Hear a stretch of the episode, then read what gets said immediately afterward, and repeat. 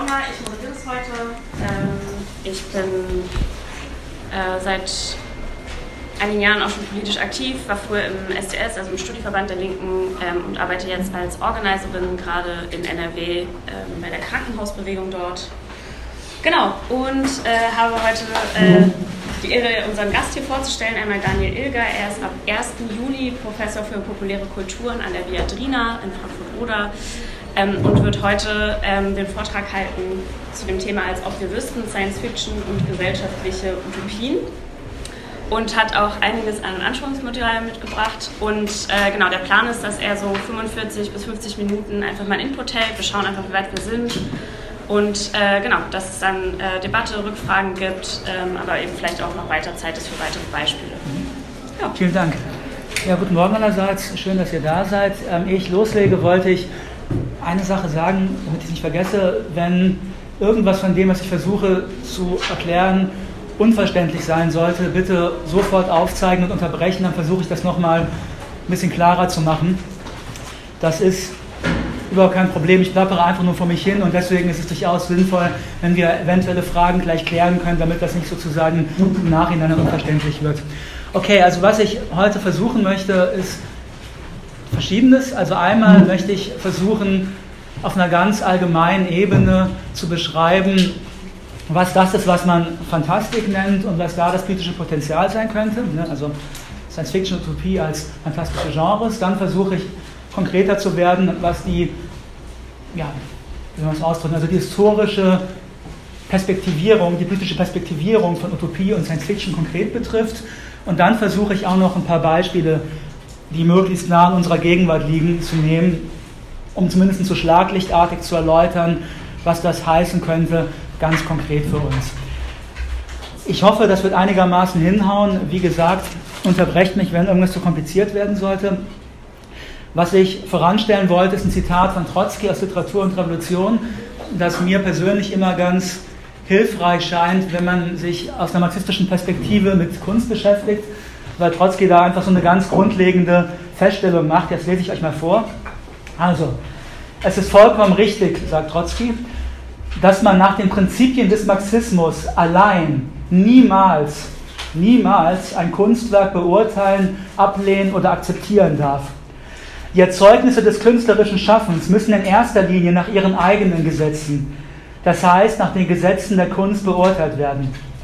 Aber nur der Marxismus ist fähig zu erklären, warum und woher in einer gegebenen Epoche eine bestimmte Richtung in der Kunst entstanden ist. Das heißt, wer und warum das Verlangen nach solchen und nicht nach anderen künstlerischen Formen geäußert hat. Ja, das scheint mir eine ganz grundlegende Bestimmung zu sein. Also Trotzki sagt, wir müssen schon versuchen, eine eigenständige Perspektive, auch mit eigenständigem theoretischen Instrumentarium zu entwickeln für die Kunst und zu verstehen, wie das funktioniert. Aber der Marxismus kann eben die historische Dynamik in der Veränderung von Genres sozusagen auch und die Bedeutung von bestimmten Kunstformen in bestimmten Zeiten in einem historischen Kontext zu verstehen helfen. Das ist jetzt ungefähr das, was ich machen möchte, wie gesagt. Und zunächst mal möchte ich über Fantastik reden mit euch. Also Fantastik deshalb, weil ne, es gibt so die, wenn man so will, die große Zuordnung von sogenannten fantastischen Genres. Also das sind Horror, Science-Fiction, Fantasy, Utopie und dann, je nachdem wie weit man es fasst, auch sowas wie Märchen und Fabeln, Sagen, Legenden.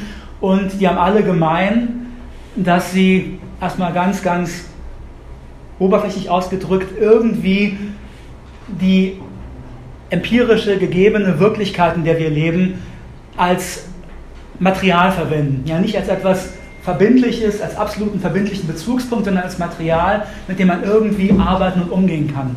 So, was heißt das? Ich möchte euch kurz die ja bis heute eigentlich einflussreichste Fantastiktheorie vorstellen. Ähm, kennt vielleicht einige von euch schon von Tzvetan Todorov, ist jetzt schon über fünfzig Jahre alt, ist neunzehnhundertsiebzig erstmals auf Französisch erschienen und zwei Jahre später auf Deutsch in einem Buch mit dem Titel Einführung in die fantastische Literatur. Und ich möchte das jetzt ein bisschen theoretisch, damit ihr es nachvollziehen könnt, erläutern, was aus meiner Sicht das Fantastische ist, weil ich glaube, dass man so ein bisschen diese Theorie dahinter braucht, um zu verstehen, was eigentlich das politische Potenzial dieser Genres ist und warum die vielleicht in unserer Zeit auch eine besondere Relevanz haben könnten. Okay, also was sagt Todorov? Todorov macht eine Unterscheidung zwischen drei großen Kategorien. Er sagt, also einmal das Unheimliche für ihn, dann gibt es das Wunderbare und dann eben das Fantastische. So, das Unheimliche, also alle drei, alle drei diese Kategorien sind bezogen auf die Frage, wie in dem Fall die Literatur die naturwissenschaftlich gegebene Wirklichkeit, sagen wir mal, in ein Verhältnis setzt zu dem, was ihr als Leserinnen und Leser erfahrt, wenn ihr sowas lest. Also kurz gesagt, wird ein Verhältnis zur naturwissenschaftlichen Welt stabilisiert oder destabilisiert? Das ist so die große Frage in gewisser Weise für Todorov. Und das ist jetzt konkret folgendermaßen. Das Unheimliche heißt, etwas vermeintlich Übernatürliches passiert in einer Geschichte und am Ende stellt sich heraus, dass alles rational erklärbar ist. Sehr bekanntes Beispiel dafür wäre Sherlock Holmes, Hund von Baskerville, habt ihr vielleicht in der Serie mit Schlag mich tot vor ein paar Jahren gesehen.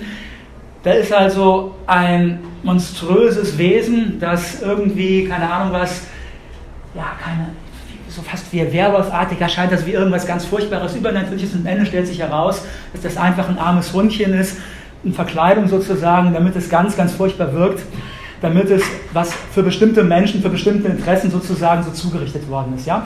Also das wäre das Unheimliche, etwas vermeintlich Übernatürliches entpuppt sich als ganz rational erklärbar. Ja? Das Wunderbare ist auf der Gegenseite davon. Das ist eigentlich ganz einfach zu erklären. Das Wunderbare heißt für Todorov Dinge, nein, Geschichten, in denen das Übernatürliche mit einer solchen Selbstverständlichkeit auftritt, dass es weder von euch als Leserinnen und Lesern noch von den Figuren innerhalb der Geschichte in irgendeiner Art und Weise als problematisch empfunden wird. Das klassische Beispiel dafür sind Fabeln und Märchen. Also in Rotkäppchen wundert sich niemand darüber, dass der Wolf sprechen kann. Ja? Und das ist im Grunde genommen die Logik. Also wenn das Übernatürliche unhinterfragt ist, unwidersprochen, unproblematisiert, dann sind wir laut Todorov im Bereich des Wunderbaren. So, und jetzt wird es interessant, weil das Fantastische ist das, wo eine Form von Destabilisierung des Wirklichkeitsbezuges stattfindet, dass am Ende weder wir als Leserinnen und Leser noch die Figuren in der Geschichte sagen können, ob das, was passiert ist, jetzt noch rational erklärbar ist oder nicht. Also das ist jetzt für uns nicht so interessant. Also Todorov wird immer dafür kritisiert, dass es relativ wenig Beispiele in der Literaturgeschichte gibt, die im strengen Sinne fantastisch sind. Deswegen habe ich mir auch was anderes überlegt, und zwar eine sehr bekannte Fernsehserie, die vor einigen Jahren viel Furore gemacht hat, ähm, True Detective, sagt euch vielleicht was, H B O-Serie, da die erste Staffel, ne, da geht es sozusagen um Ritualmorde, und es gibt da einen Punkt, wo unklar ist, ob der Ritualmörder sich nur einbildet, gewissermaßen irgendwie dämonische Pakte eingegangen zu sein, oder ob er eventuell wirklich etwas eingegangen sein könnte, was in dem Sinne übernatürlich ist, ja, und also ein irgendwie übernatürliches Wesen sein könnte. Und das ist in der Serie sehr spannend, weil das so in vielerlei Hinsicht mit einem sehr, ich sage jetzt mal, scharfen, realistischen, analytischen Blick auf die Armut, die geistige Derangiertheit der Südstaaten in den U S A blickt, aber zugleich eben auch das ein Stück weit in diese irgendwie verstörende Richtung öffnet. Und das wäre, glaube ich, ein aktuelles Beispiel für das, was Todorov mit fantastisch bezeichnet, dass man eigentlich nicht wirklich sagen kann, dass es dann, dass es dann keine eindeutige Anweisung gegeben wird, sozusagen, wie man das jetzt zu lesen hat.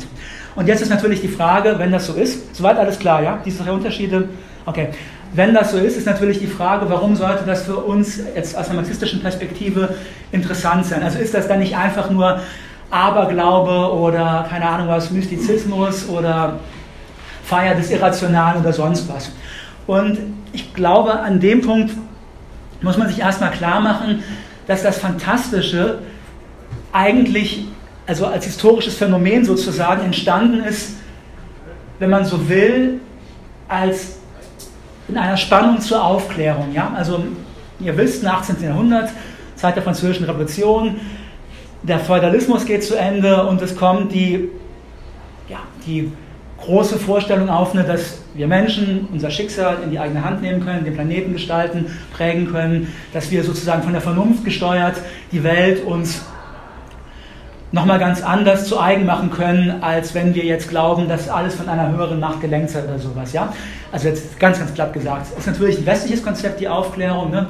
Verbindet sich vor allem mit dem deutschen Realismus, aber entscheidend ist also, die Vernunft ist auf einmal die allerhöchste aller Mächte. Und vor, erst vor diesem Hintergrund macht das Prinzip Fantastik Sinn. Also in einer Welt, wo es keine etablierte, naturwissenschaftlich, gesetzmäßig gesteuerte, gelenkte, verfügte Wirklichkeit gibt, macht es auch keinen Sinn, von Fantastik zu reden. Ja? Weil da, keine Ahnung, was, nach allem, was wir wissen, war die Vorstellung, dass übernatürliche Kräfte Einfluss nehmen können auf das Leben der Menschen im Mittelalter und in der Antike in keinster Weise problematisch und hinterfragt für die allermeisten, für die allermeisten Menschen. So. Dann auf einmal wird das anders und dann auf einmal ist sozusagen die Fantastik etwas, was als eine Art von Gegenpol oder Gegenmacht zur Vernunft auftritt und diese Vernunftherrschaft sozusagen destabilisiert. Nochmal die Frage, warum ist das für uns politisch relevant? Jetzt wird es ein bisschen kompliziert, ich hoffe, ich kriege das hin, dass ihr es nachvollziehen könnt. Habt ihr wahrscheinlich alle schon mal gehört, ne? Theodor W. Adorno und Max Horkheimer, also umgekehrt Horkheimer und Adorno, Dialektik der Aufklärung, eins der der einflussreichsten philosophischen Werke des zwanzigsten Jahrhunderts.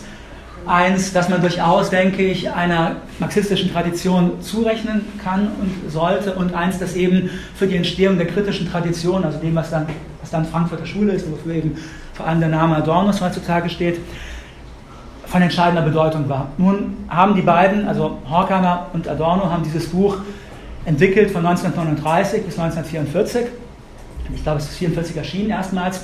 Es ist ursprünglich entstanden aus Gesprächen von den beiden, das ist aber nicht so wichtig. Was wichtig ist, ist, dass das Buch ein Versuch war, eigentlich das Grauen des Faschismus zu verstehen. Ja, also Horkheimer und Adorno haben versucht zu begreifen, wie es möglich sein kann, dass auf einmal scheinbar alle Welt einer so völlig irrationalen, in sich widersprüchlichen, eigentlich in gewisser Weise geradezu abstrusen Ideologie wie dem Faschismus und dem Nationalsozialismus hinterherläuft. Und da sind sie gekommen zu einer Kritik der Aufklärung. Und ich versuche euch jetzt die zentrale These davon von den beiden kurz klarzumachen, damit man, damit wir vielleicht besser verstehen können, was eigentlich das politische Potenzial der Fantastik ist. Also, für Adorno und Horkheimer ist eigentlich, kann, lässt sich die Geschichte der Menschheit beschreiben, als eine Geschichte des immer weiteren Machtgewinns der Vernunft. Ja, also die Vernunft wird immer mächtiger und versucht immer mehr das mythologische Denken, also das, keine Ahnung was, durch die Macht der personifizierten Natur oder von irgendwelchen Göttern oder sowas, die Wirklichkeit versucht zu begründen, abzulösen. Ja, also Mythologie wird abgelöst durch Vernunft, so die Bewegung der Menschheitsgeschichte in dieser Perspektive. Aber es gibt dann ein Problem, und zwar das Problem, dass die Vernunft irgendwann sich selber auf eine, so Adorno und Horkheimer, zerstörerische Weise absolut setzt. Also die Vernunft wird irgendwann, kommt an einen Punkt, wo sie das als natürlich Gesetzte im Inneren des Menschen und im Äußeren nur noch unterdrücken und beherrschen kann in einem eben destruktiven Sinne. Also das heißt zum Beispiel die Sexualität oder sowas. Ja? Also die großen Probleme der, sagen wir mal, der Aufklärung, irgendwas zu denken im Menschen, was triebhaft ist, was nicht vernunftgesteuert ist und das als etwas zu betrachten, was im Zweifelsfall gefährlich ist und unterdrückt werden muss. Ja, das wäre sozusagen die Unterdrückungsfunktion der Vernunft nach innen hin und im Grunde genommen kann man in einer gewissen Weise sehr viel von dem, was wir als Kolonialismus verstehen, als eine Unterdrückungsbewegung der Vernunft nach außen hin beschreiben. Also da gibt es ein anderes Buch von Todorov, von dem ich vorhin gesprochen habe, über die Eroberung Amerikas, und der sagt dann, das läuft so das Spiel, dass man ein anderes konstruiert, ja, das Wilde, das Archaische, das Fremde, und das dann beherrscht zu seinem eigenen Guten, unterdrückt, vernichtet zu seinem eigenen Guten, damit es Teil der Vernunft werden kann. Ja? Und das ist im Grunde genommen, ist das so nachvollziehbar, das ist sozusagen die Unterdrückungsbewegung der Vernunft nach außen hin.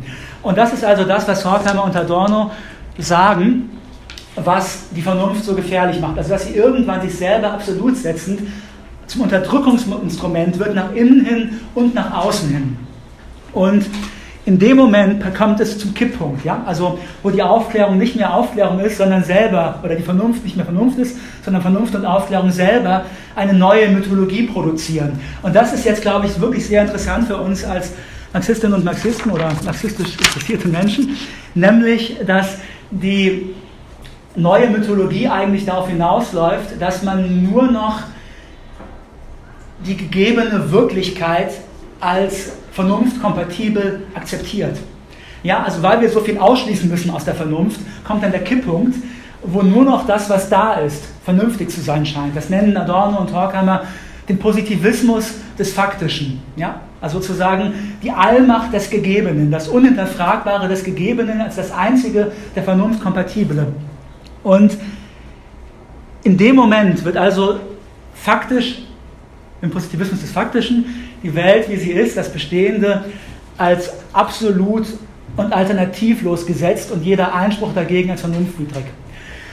Ich glaube, dass diese These heute genauso viel, genauso viel Relevanz hat wie vor siebzig, achtzig Jahren, weil, wenn wir uns anschauen, ist euch allen bekannt, wie die Diskurse in unserer Welt laufen. Im Zweifelsfall wird immer gesagt, es ist alternativlos, es muss so sein, es kann nicht anders sein, und es findet sich immer irgendein Expertenwissen, das erklärt, warum, keine Ahnung, was der Kapitalismus halt so ist und nicht anders sein kann und warum wir nicht ohne die Unternehmer und so weiter und so weiter können.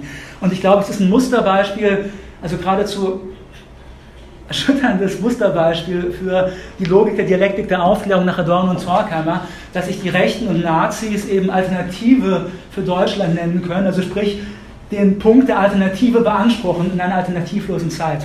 So, und jetzt kommen wir langsam zur Fantastik. Ich möchte euch da ein kleines Zitat von Adorno und Horkheimer vorlesen.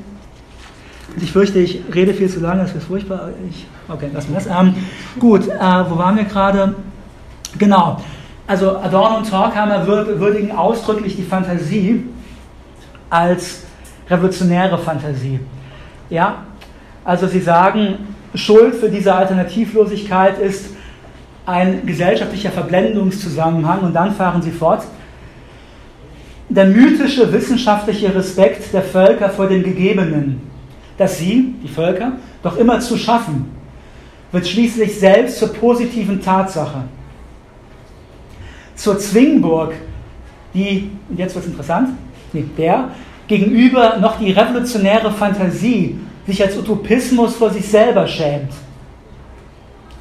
Und zum fügsamen Vertrauen auf die objektive Tendenz der Geschichte erartet. Ja, also im Sinne praktisch, ne, wir trauen uns nicht zu trollen, trauen uns nichts anzupacken, sondern wir warten darauf, dass der Sozialismus in seinem Lauf Ochs und Esel nicht aufwartet oder wie so eine Art. Ne?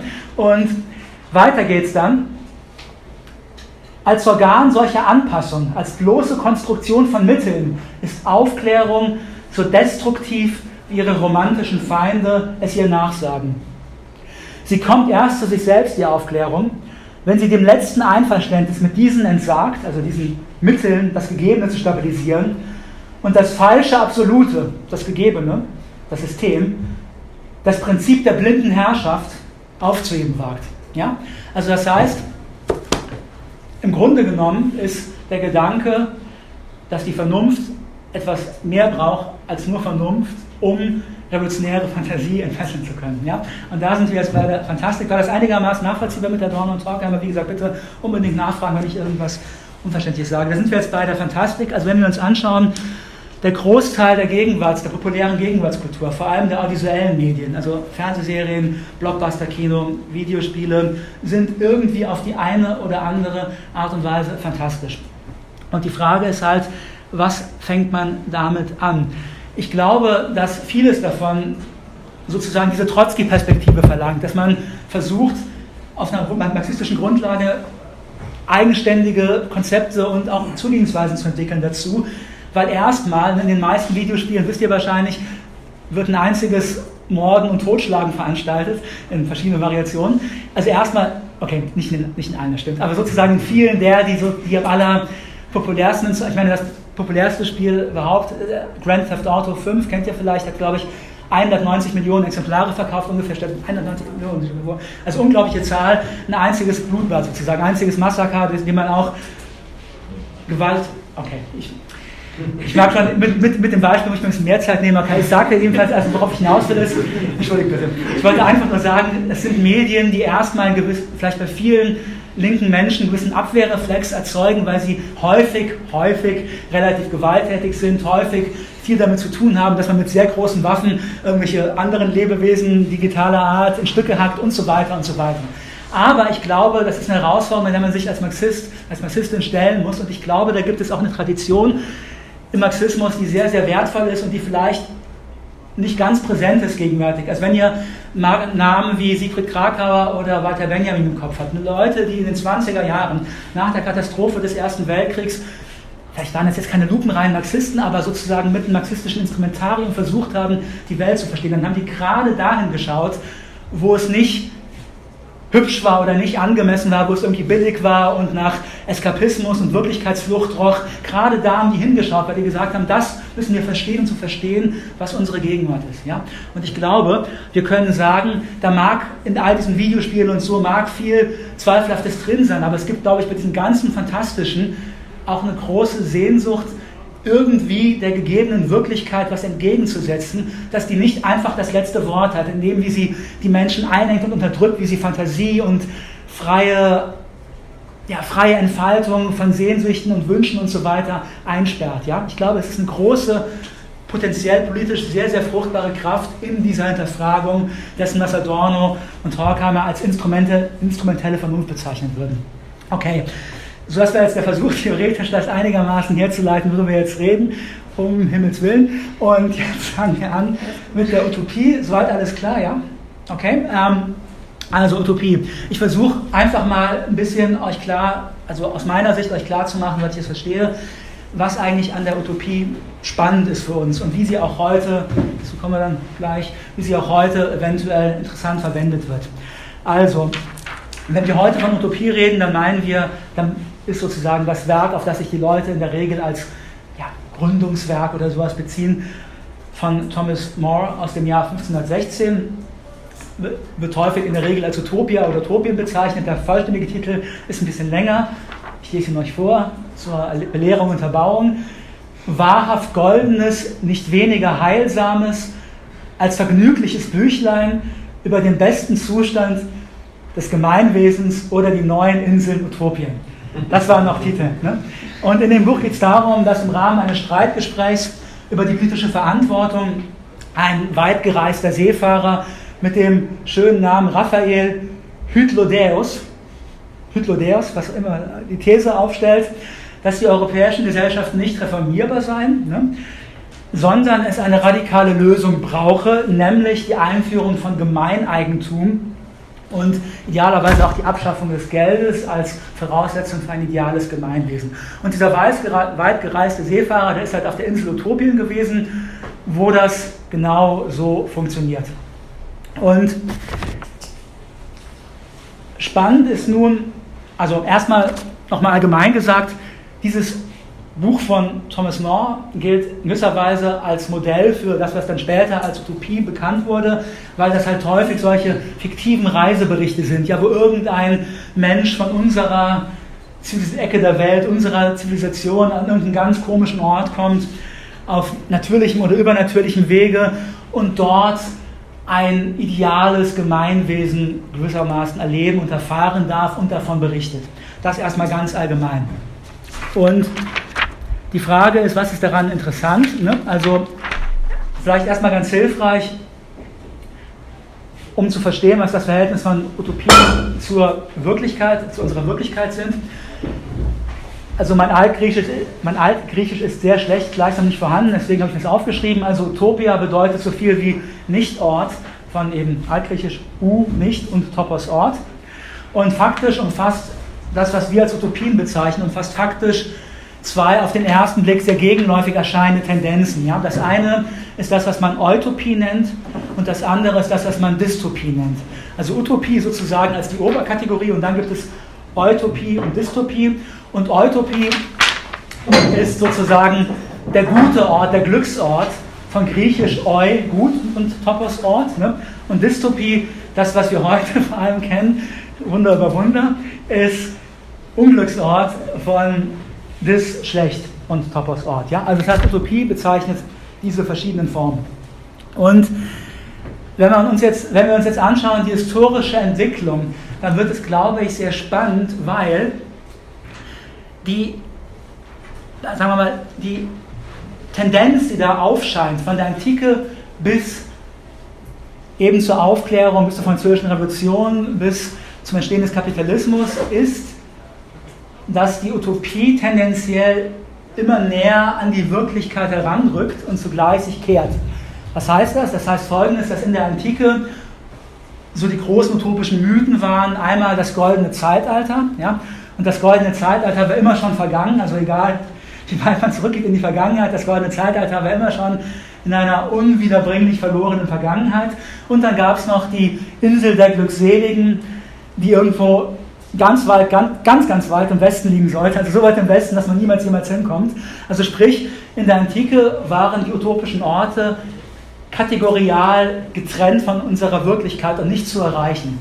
Und diese Tendenz ging tendenziell weiter im Mittelalter, und Mores Buch hat da eine Veränderung markiert, insofern, als diese Insel Utopien es angeblich nach der Fiktion dieses Reiseberichtes wirklich geben sollte. Also die soll irgendwo, keine Ahnung wo genau, in irgendeinem Meer liegen und sollte auffindbar sein. Zugleich aber wurde klar gemacht, dass die Idee von dem, was da auf Utopien passiert, nicht bei uns in England oder sonst wo funktionieren würde. Ja? Und zwar bei der, und zwar mit einem Argument, das wahrscheinlich den meisten von euch vertraut vorkommt, nämlich, dass die Natur des Menschen das nicht erlaube. Ja? Also sozusagen der Mensch, also die, die, die, die, die netten Leute da auf Utopien, die kriegen das hin, aber so der Durchschnittsmensch ist halt zu geldgierig, zu habgierig, zu, keine Ahnung was, besitzstrebend, um eine solche gemeindeeigentumorientierte Verfasstheit der Gesellschaft zu ermöglichen. Ja?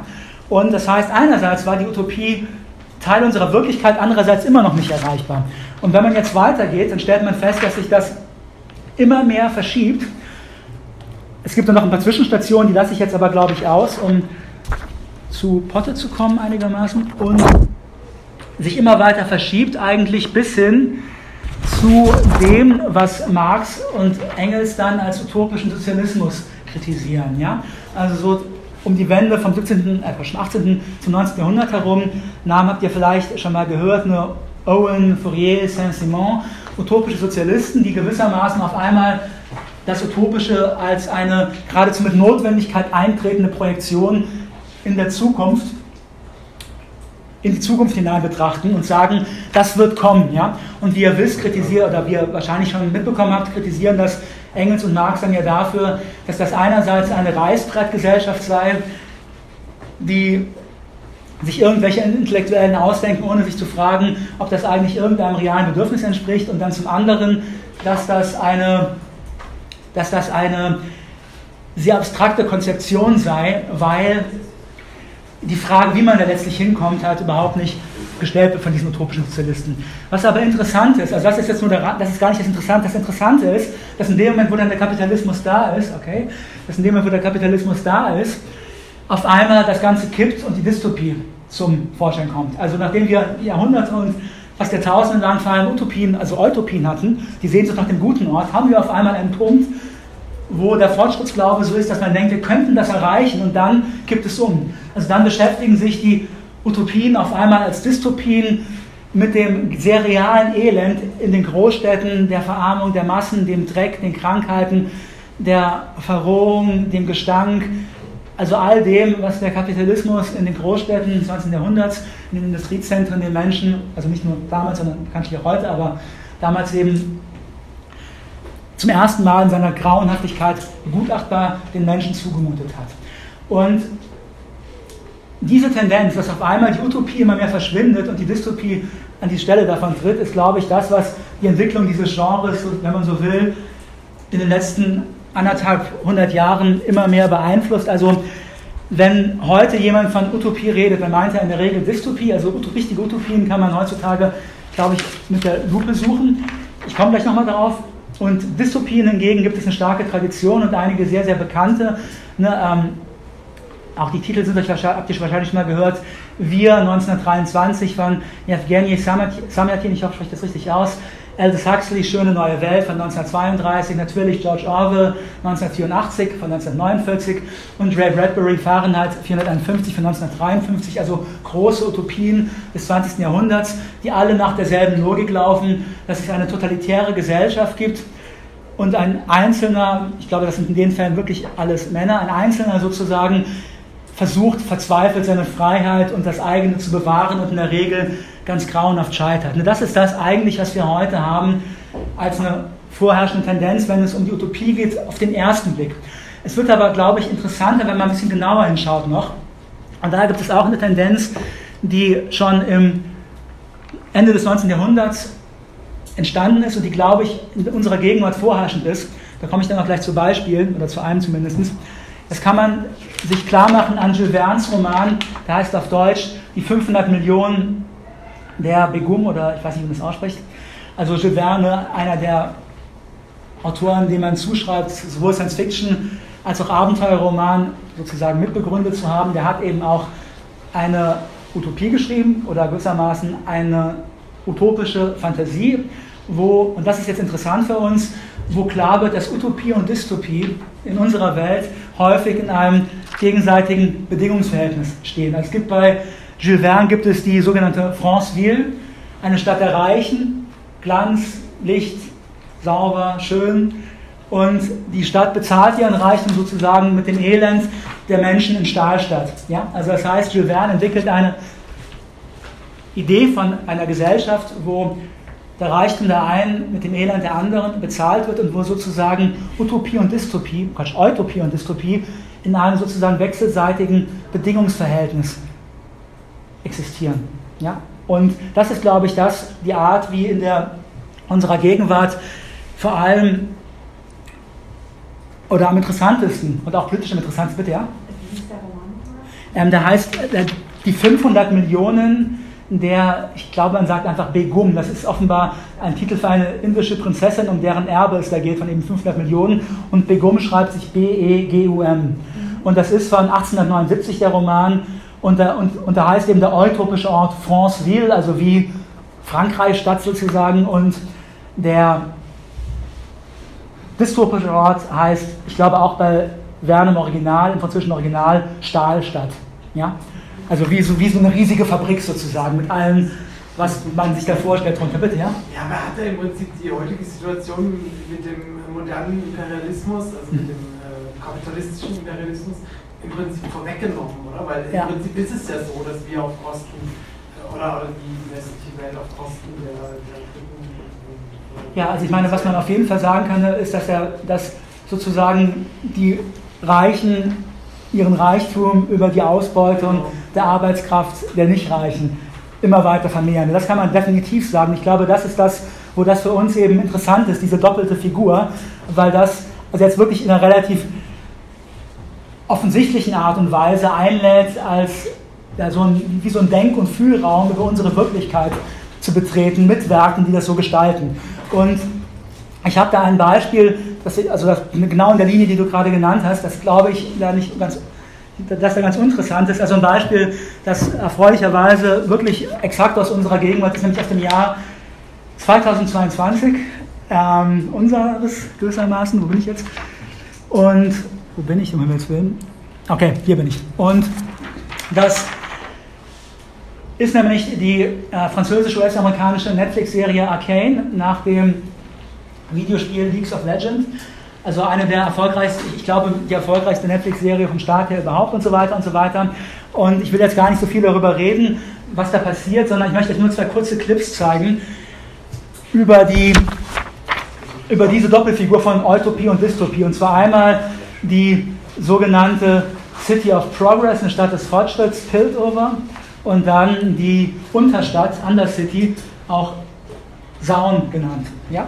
Ich habe hier zwei kurze Clips, die jetzt nicht unglaublich aussagekräftig sind über die Serie als solche, aber ganz interessant sind, glaube ich, über diese Doppelfigur ein Nachdenken zu eröffnen. Also ich mache mal kurz hier an. Genau. Kann man alles sehen, ja?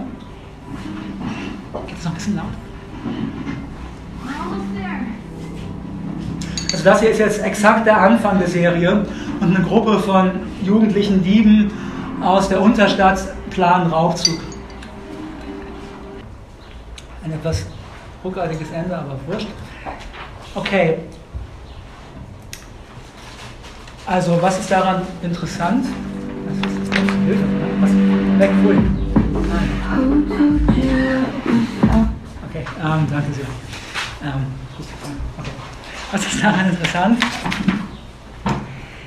Also, nachdem ich mich eben schon mit Grand Theft Auto in die Nesseln gesetzt habe, gebe ich jetzt zu, ich habe jetzt keine wirkliche Zeit, da tief, wahnsinnig tiefsinnige Sachen drüber zu sagen. Aber ich möchte euch auch auf ein paar Sachen hinweisen, um so eine Grundtendenz davon zu eröffnen, was daran eben, was daran eben interessant sein könnte. Also auf den ersten Blick, habt ihr ja gesehen, scheint das alles sehr klar zu sein. Ne? Also die Oberstadt mit einer Bewegung nach oben, ja? Also von Anfang an geht es nach oben, die klettern nach oben, dann habt ihr klare geometrische Formen, ihr habt Helligkeit, ihr habt Licht, ihr habt Technik, ihr habt sozusagen auf den ersten Blick also ein Bild eines schön, gut geordneten Gemeinwesens oder sowas, sage ich jetzt mal ein bisschen zugespitzt. Und auf den ersten Blick scheint es ganz einfach zu sein. Unterstadt, es geht nach unten, es ist dunkel, es ist irgendwie dreckig, schmutzig, Chaos, durcheinander, Gewalt und komische Leute und so weiter und so weiter. Ja? Auf den ersten Blick scheint es, dass diese Trennung zwischen dem Utopischen und dem Dystopischen sehr, sehr sauber ist. Aber ich glaube, und da wird es interessant, was eben diese, diese Art von Populärkultur machen kann mit diesen Konzepten. Ich glaube, wenn man genauer hinschaut, ist die Trennung halt nicht so sauber. Und sie ist deshalb nicht so sauber, weil dieser vermeintlich utopische Ort eben auch ein Ort ist, der dann im Laufe der Serie eigentlich niemals wirklich Leben bekommt. Ja, also es ist ein tendenziell leerer Ort, meistens laufen da irgendwie, wenn man in den Straßen der Stadt unterwegs ist, hat man meistens irgendwelche Polizisten oder man hat militärische Einheiten. Die Bevölkerung kommt dann zu irgendwelchen von oben verorteten Progress- Fortschrittsfeiertagen zum Vorschein und so weiter. Das heißt, diese, diese, dieses Utopische ist jetzt vor allem auch aus der Perspektive von den Zuschauerinnen und Zuschauern gar nicht so prickelnd vielleicht, wie das was vermeintlich dystopisch ist. Und im Dystopischen hat man zwar, ich hoffe, das hat man einigermaßen gesehen, trotz dem Dunklen, man hat halt diese, diese vielleicht auch unangenehmen Inszenierungen, aber irgendwie hat man auch so eine Verlockung, so ein Geheimnis, so etwas Lebendiges in diesem Durcheinander. Da sind nämlich komischen Wesen, wo man gar nicht genau weiß, was sie sein soll. Und das riecht sozusagen in jeder Ecke nach einem Abenteuer, nach einer Geschichte. Vor allem hat man auch in all dem Kaputten hat man eine Form von Gemeinschaftsinszenierung. Ja, oben in der Oberstadt hat man meistens, wie gesagt, vor allem solche Polizeitruppen, die durch die Straßen marschieren. Oder man hat Leute, die sehr isoliert in ihrem Reichtum oder sowas leben. Unten hat man eine Art von Gemeinschaftsinszenierung und man hat auch eine Art von Solidarität, die dann später deutlich wird, das haben wir jetzt nicht mehr gesehen, wenn die in, diesen, in diese Kneipe da, diesen letzten Tropfen reingehen. Und ich glaube, aus der Perspektive von einer Zuschauerin, einem Zuschauer, die das sehen, würde man vielleicht sagen, hey, die Oberstadt mag utopisch sein, aber eigentlich ist die Unterstadt viel interessanter. Vielleicht will man eigentlich lieber mit Vi, unserer Helde und ihren Freunden da unten sein, als in dieser komischen Oberstadt. Und später wird das dann beides problematisiert. Also die Unterstadt zerfällt dann sozusagen durch eine Art von Drogenkartell und die Oberstadt wird immer mehr vom Militarismus und so weiter geprägt. Das können wir nicht viel drüber reden, aber was, worauf ich euch hinweisen wollte, ist, dass, glaube ich, diese Doppelfigur von Utopie und Dystopie nicht nur, wie du das gerade gesagt hast, nur eine recht präzise Beschreibung von gewissen Zuständen im Kapitalismus erlaubt, sondern auch erlaubt, so für uns als, wie gesagt, Zuschauerinnen und Zuschauer, die unter diesem System leiden, auch eine Form von spielerischer Imagination der Welt und wie die Zustände denn sonst sein könnten. Und eben auch eine Art von ins Spiel bringen, dass alles nicht so ganz eindeutig sein muss und dass eventuell dieser Reichtum auch eine sehr hohle, leere und trostlose Seite hat, ne? Wie das häufig halt dann auch bei den utopischen Orten inszeniert ist.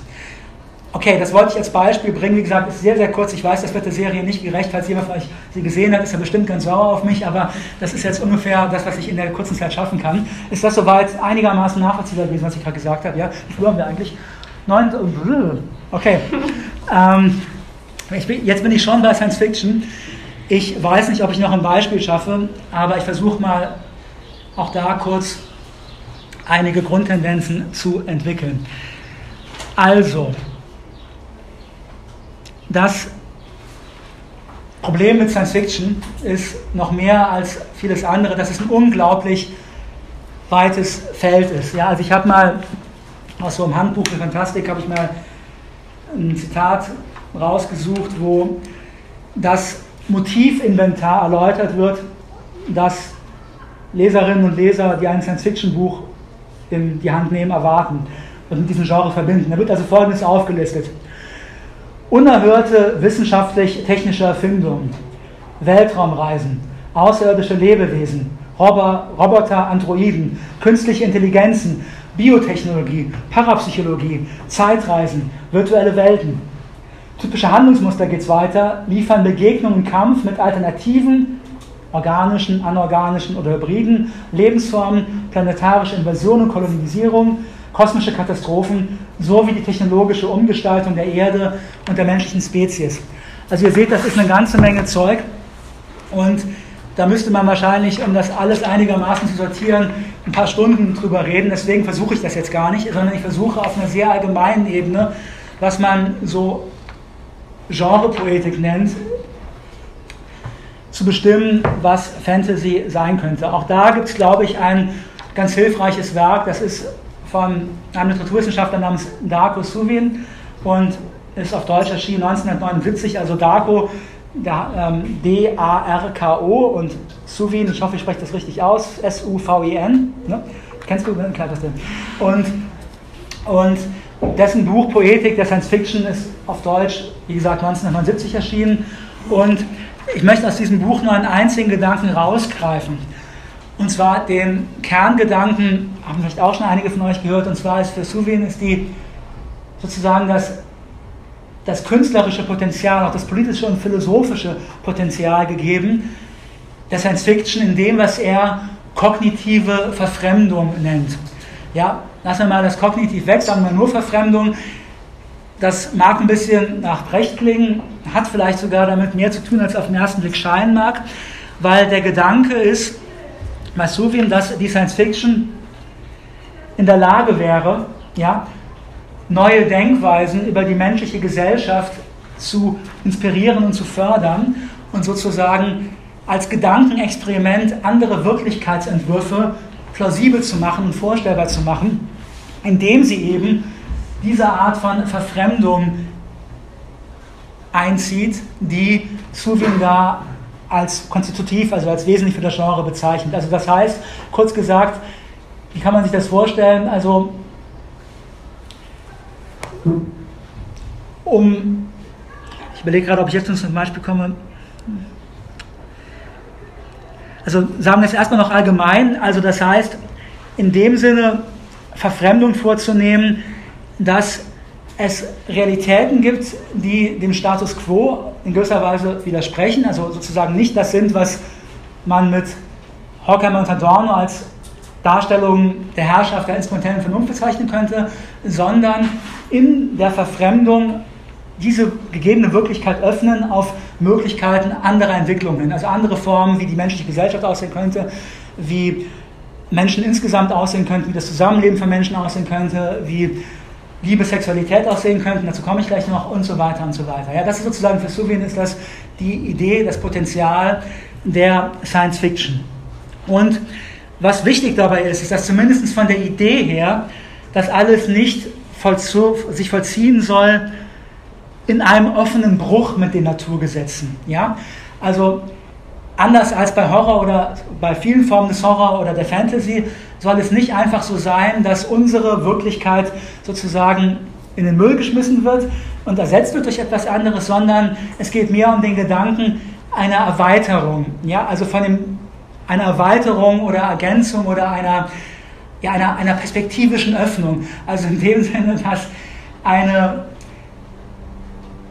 eine Fortführung dessen, was wir haben, so plausibel gemacht werden soll wie möglich, eben auch und gerade, deswegen das Science und der Science Fiction, auch und gerade, was die Wissenschaftlichkeit des Ganzen betrifft. Ja, das ist die Idee, wohlgemerkt, von Science Fiction laut Suvin und vielen anderen Theoretikerinnen und Theoretikern des Genres, ja? Das ist die Idee. Die Praxis sieht nicht ganz so aus. Also wenn ihr jetzt zum Beispiel an Star Wars oder sowas denkt, dann werde ich dir feststellen, dass es jetzt nicht wahnsinnig große Bemühungen gibt, irgendwas zu plausibilisieren, technisch oder wissenschaftlich oder sonst wie. Ja? Und Für Sowin zum Beispiel wäre das auch, das muss man jetzt nicht teilen, aber wäre das gar keine richtige Science-Fiction, weil es eben nicht diese Funktion eines Gedankenexperiments hat, das eben nur dann überzeugend sein kann, wenn es wirklich hinreichend plausibel ist, um für uns, ne, als Leserinnen und Leser, Zuschauerinnen und Zuschauer, die Vorstellung greifbar zu machen, dass es so kommen könnte und so sein könnte. Ja? Also hier gibt es eine Verbindung, also Science Fiction und Utopie sind natürlich eng verbundene Genres, ne? Also das habt ihr ja gerade gehört, also eigentlich ist die Utopie heutzutage fast wie eine Art von Subgenre der Science Fiction betrachtet, aber eine Verbindung, die interessant ist, ist gerade diese Funktion von unserer Gegenwart hin bezogen auf die Zukunft. Also die Utopie versteht sich seit dem neunzehnten Jahrhundert wie eine Art Warnschild, ne? Das sagt, wenn wir so weitermachen, dann kommen wir dahin, eben als Dystopie, ja? Oder in diesem Fall könnte man sagen, sie zeigt uns, wo wir, also jetzt bei Arcane oder Jules Verne oder sowas, sie zeigt uns, wo wir vielleicht schon längst sind, in sehr krassen Farben. Und Science Fiction versteht sich in gewisser Weise weniger pädagogisch, ne, als Warnschild, aber als eine, ja, Gedankenexperimentsform, wie, wie Suvin sagt, die ermöglichen soll, rauszukommen aus einem Denken, das nicht weiter sieht als die eigene Nasenspitze. Ja, das, das das nicht mehr sehen kann als eben diese faktisch gegebene Realität und das, was Horkheimer und Adorno die Macht des Positivismus nennen würden. Das ist sozusagen ganz, ganz allgemein das, was man bezeichnen könnte als Potenzial der Science Fiction. Jetzt ist die Frage, ich bin schon drüber, ne?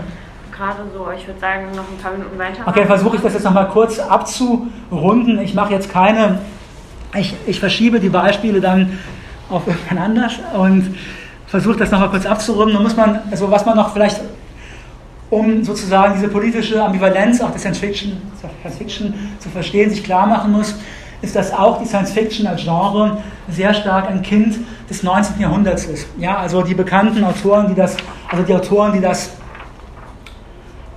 die als Väter der Science Fiction gelten, eben Jules Verne, H G Wells oder Kurt Laswitz, haben so ihre wichtigsten Werke alle so im letzten Viertel des neunzehnten Jahrhunderts und Anfang des zwanzigsten Jahrhunderts geschrieben, also ihre wichtigsten literarischen Werke. Und was man merkt, ist, dass ebenso wie der Abenteuerroman oder der Abenteuerroman auch die Science Fiction eng verbunden ist, verstrickt ist sozusagen in Fantasien von Kolonialismus und Imperialismus in ihrem Entstehen. Ne? Also der klassische Science Fiction hätte dann vor allem in der Pulp Science Fiction, der US-amerikanischen Pulp Science Fiction der zwanziger, dreißiger Jahre reüssiert und Urständ feiert, ist halt sehr eng gebunden an die Figur des weißen, männlichen Eroberers, der irgendwo in weite Fern kommt und diese weiten Fern gewissermaßen als, ja, als Verfügungs-, also als etwas, was in seiner Verfügung steht, von Rechts wegen betrachtet wird, machen kann, was er will. Und die Begegnung mit Außerirdischen sind damals und heute, also auch bei H G Wells und Laswitz, im Krieg der Welten, H G Wells und, wie heißt der gleich? Auf zwei Planeten, Laswitz, sind die Begegnungen mit Außerirdischen auch schon präfiguriert im Modus des Krieges. Ja? Dass sozusagen es offenbar nicht vorstellbar ist, dass man dem anderen, dem Fremden begegnet und irgendwie das ganz kuschelig und nett sein könnte, sondern es muss natürlich gleich zum Krieg kommen. Ist jetzt auch wieder ein bisschen vereinfacht, aber das mache ich so oder das sage ich so, damit ihr klar habt, wo das, wo, wo das Genre von seinen Ursprüngen her auch verstrickt ist gewissermaßen in natürlich Ideologien und Probleme seiner Entstehungszeit des Kapitalismus als ein sozusagen sehr westlich geprägtes Genre, das sich eng verbindet mit einer westlichen Idee von Fortschritt und Zivilisation. Ne, das gehört auch zur Geschichte der Vernunft. Wisst ihr alle, dass Kolonialismus, Imperialismus, Rassismus immer höchst vernünftig gerechtfertigt worden sind. Ne? Also das kann ich jetzt nicht ausführen, aber die Naturwissenschaften im neunzehnten Jahrhundert haben sehr vernünftig und auf Basis einer sogenannten Empirie die Minderwertigkeit von nicht weißen Menschen, Frauen und so weiter und so fort wissenschaftlich perfekt bewiesen. Das heißt, das gehört auch zur Geschichte der Vernunft und das gehört auch zu der Geschichte dieser Genres, wenn sie diese Vernunft für sich gewissermaßen als künstlerisches Movens in Anspruch nehmen. Aber glücklicherweise, und damit will ich enden, ist natürlich die Science Fiction ein sehr, sehr weites Feld. Und um noch ganz kurz einen letzten, also ein, ein, ein Beispiel aus jüngerer Zeit zu geben, mit ein, zwei Worten, Die feministische, die feministische Science Fiction, die es seit einigen Jahrzehnten gibt, hat natürlich, also seit ungefähr fünfzig Jahren, schon schon länger, aber seit fünfzig, seit fünfzig Jahren sozusagen immer bedeutsamer wird in der Entwicklung des Genres. hat natürlich eine ganz andere Perspektive in auch diese, sagen wir mal, von einer gewissen Vorstellung von männlichen Heldentum dominierte fantastische Welt reingebracht. Und ein Beispiel, das wahrscheinlich sehr viel vielleicht bekannt ist, mit dem ich schließen will, ist Ursula K. Le Guin, ne, kennt ihr wahrscheinlich alle. Der Roman Die linke Hand der Dunkelheit von neunzehnhundertneunundsechzig ist eins, also gilt als eins der Gründungswerke sozusagen der feministischen Science Fiction, ist, glaube ich, bis heute auch ein sehr, sehr faszinierendes, in seiner in der Radikalität des Gedankenexperiments, sehr faszinierendes Buch. Um jetzt das bekannteste Beispiel aus diesem Buch zu nennen, auch darüber gibt es sehr viel mehr zu nennen, ne?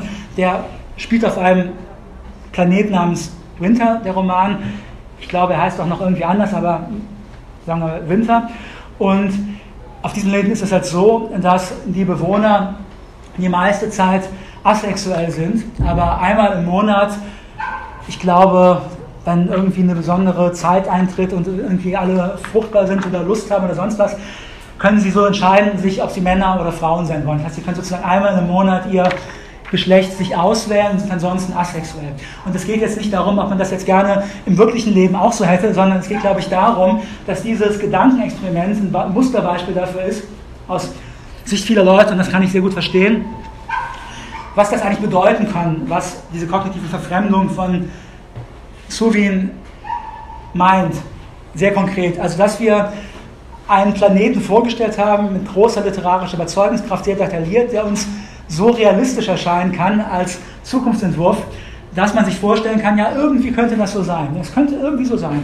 Und dann aber, am gewissen Punkt, ist eine Art von, vielleicht nicht Bruch, aber eben eine radikale Verdrehung der Perspektive gibt und auf einmal man denkt, hm, vielleicht könnten gewisse Dinge auch völlig anders sein als in unserer Welt. Und das ist, glaube ich, das große Potenzial der Fantastik, ne, in einer Zeit, wo alles so alternativlos zu sein scheint, wo wir uns bekanntlich das Ende der Welt eher vorstellen können, ist, dass das Kapitalismus in irgendeiner Art und Weise für uns so Räume des Denkens und Fühlens zu öffnen, die die Fantasie auf eine lustvolle und auch häufig schmerzhafte Weise stimulieren und auch Mut machen, weiterzudenken als unsere Wirklichkeit.